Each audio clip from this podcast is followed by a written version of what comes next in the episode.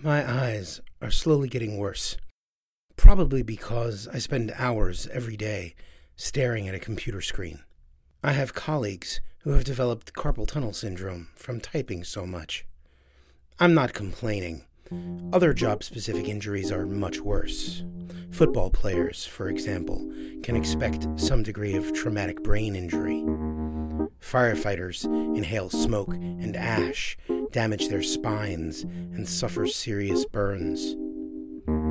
For police officers, the ultimate risk is suicide. Our data uh, used uh, Centers for Disease Control statistics, which cover about 26 states in the country. And with that data, we have seen that the, the, the risk of suicide among officers is higher than that of the general population. But it remains a controversy, and it remains uh, there's no solid, steadfast uh, number that we can pin on, on police suicides. We know that there are a lot of them. That's John Violanti. John Violanti. I'm a research professor at the Department of Epidemiology and Environmental Health at the School of Health Professions, University of Buffalo, New York. Violanti is perhaps the lead researcher in the country collecting and analyzing data on how the job of law enforcement affects the physical and mental health of police officers. And he's right. There's not a lot of good data about police suicide. But the data is hard to come by. And, and the reason is that uh, departments are not reporting, or there's no central way for departments to report suicides. And if there were, they probably would be hesitant to do so. That doesn't mean it's a question. There's clearly a relationship between law enforcement and suicide.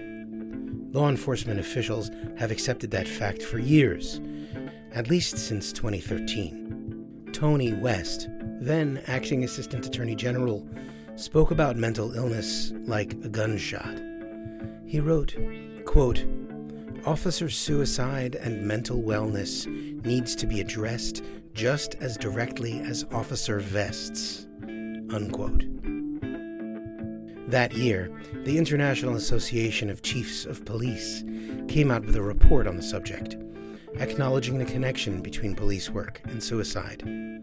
The foreword to that report was written by Craig T. Steckler, then the IACP president and a former police chief himself. Here's my colleague Scott Fabel reading from that forward. The truth is, our police officers and professional employees are not immune to the stresses of the job. Arguably, they are more susceptible given the nature of police work. But continuing to ignore police suicide, to act like it does not happen or that it will not happen in our department, is doing our officers and professional employees a grave disservice. Yeah, we did a study along quite a few years ago that uh, showed over a period of, I think uh, it was 15 years, uh, that the suicide rate was higher among officers than it was among firefighters, but it was not higher than uh, veterans suicide. It was sort of in the middle. Um, so we are we are seeing, uh, you know, in my view, we are seeing increased risk for suicide among police officers. Remember, police officers are confronted with horrors every single day.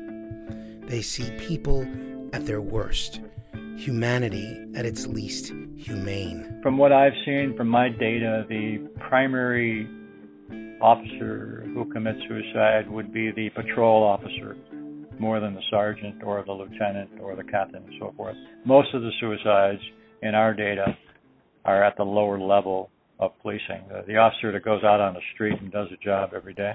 And don't think for a second that it matters if an officer works in an urban setting. Post traumatic stress is a real problem wherever a cop is employed.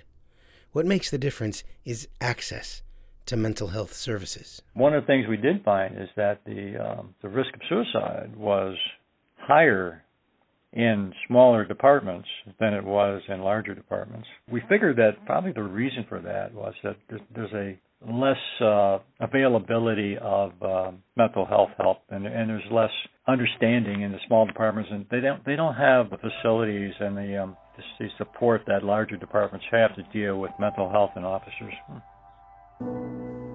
Also, you have you know you have a greater uh, exposure to the community, everybody knows you in Yeah. a small town. And uh, so if you mess up somehow in your job, it, uh, everyone's going to know about it. And it's really going to put a, a damper on your psychological health.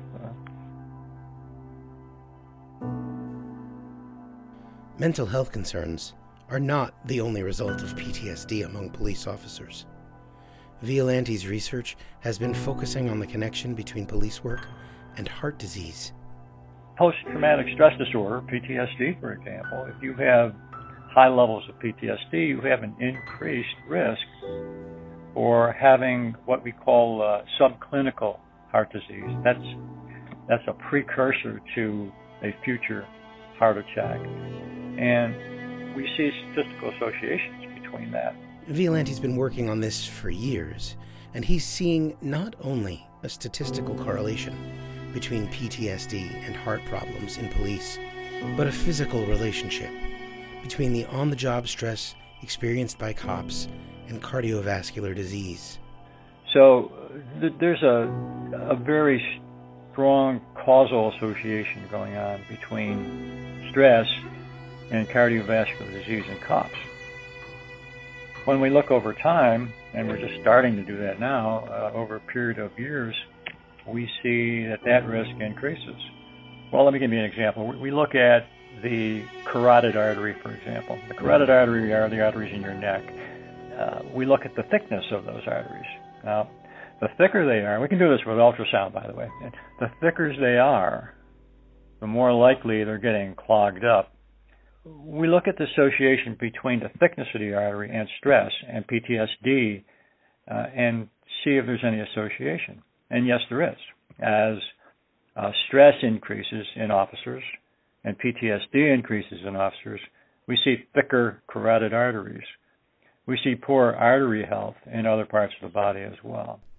Interestingly, it matters which shift an officer routinely works. You have less chance of a heart attack if you work a day shift. Officers who work the uh, midnight shift have a uh, a greater risk of poor artery health. Uh, the artery health I was talking about previously, uh, uh, the night shift has a greater risk, and of course, the longer you work that, the the more the risk increases. The problem is the culture of silence, the belief among police officers that they're tough and that tough guys don't complain. They don't confront the PTSD, so departments don't collect accurate data, so researchers and health professionals have little to work with. I tell police officers, listen, uh, if you if you had a broken arm and a cast on it, uh, all your fellow officers would come and sign your cast, and you'd laugh about it. If you came into the uh, barracks and you said, "I have depression," everybody's going to run away from you. So I think that's what we need to change in this culture. It, it, the culture in policing is very cohesive and it's very uh, attuned to the fact that um, we can't have problems. We, you know, we must be strong and we, we can't be weak. And uh, because of that, sometimes they, they neglect the fact that they they actually do need help. Violanti has a unique perspective on the whole issue. Yes, he's an academic doing serious, longitudinal research on a touchy subject, but this is a second career for him. He was, for decades, a New York State trooper. I was. I was a uh, trooper and a member of the uh, Bureau of Criminal Investigation for the uh, New York State Police uh, for a period of 23 years. I felt that um, I needed to uh, better understand the world and, and the um, the type of effect that the job of policing has on the individuals that choose to, choose it as a profession.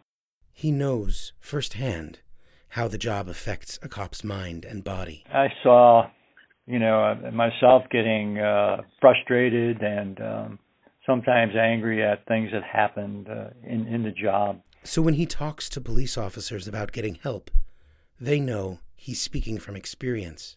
On a global scale, it's a matter of changing the police culture.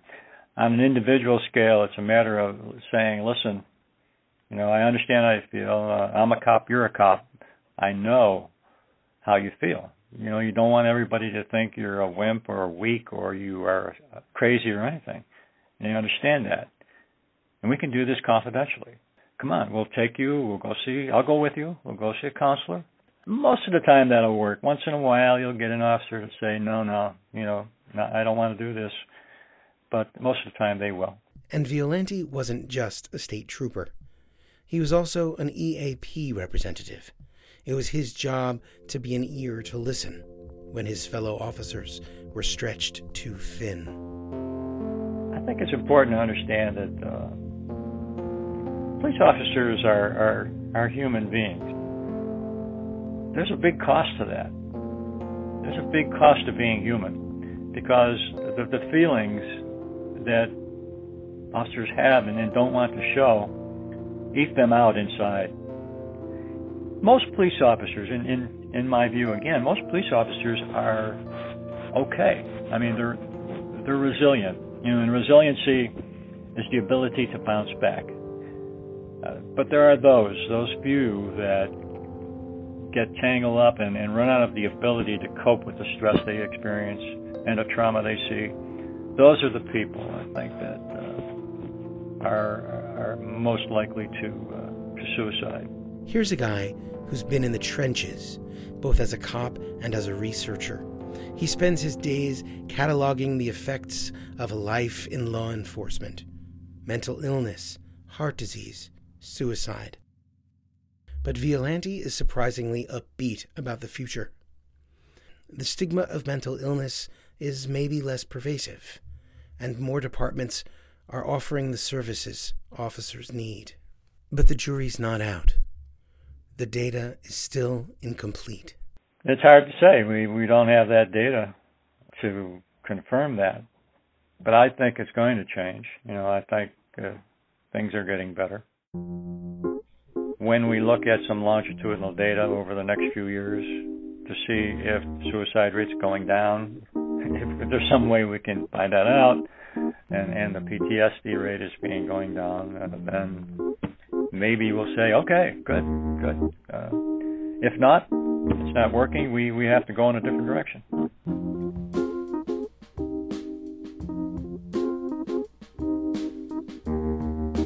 Thanks to John Violanti for the education, and to Scott Fabel for his portrayal of Chief Steckler. Before I go, I'd like to ask you to please leave a review on Apple Podcasts. It would really help me out. And if you can't wait a month for a new episode, sign up for the Crime Scene newsletter at lohud.us slash crime scene. Every week, I share crime scene photos, new true crime stories, police files, transcripts, in depth discussions, and more, all delivered to your email for free once a week. lohud dot us slash crime scene, all lowercase. This is Crime Scene. I'm Jordan Fenster.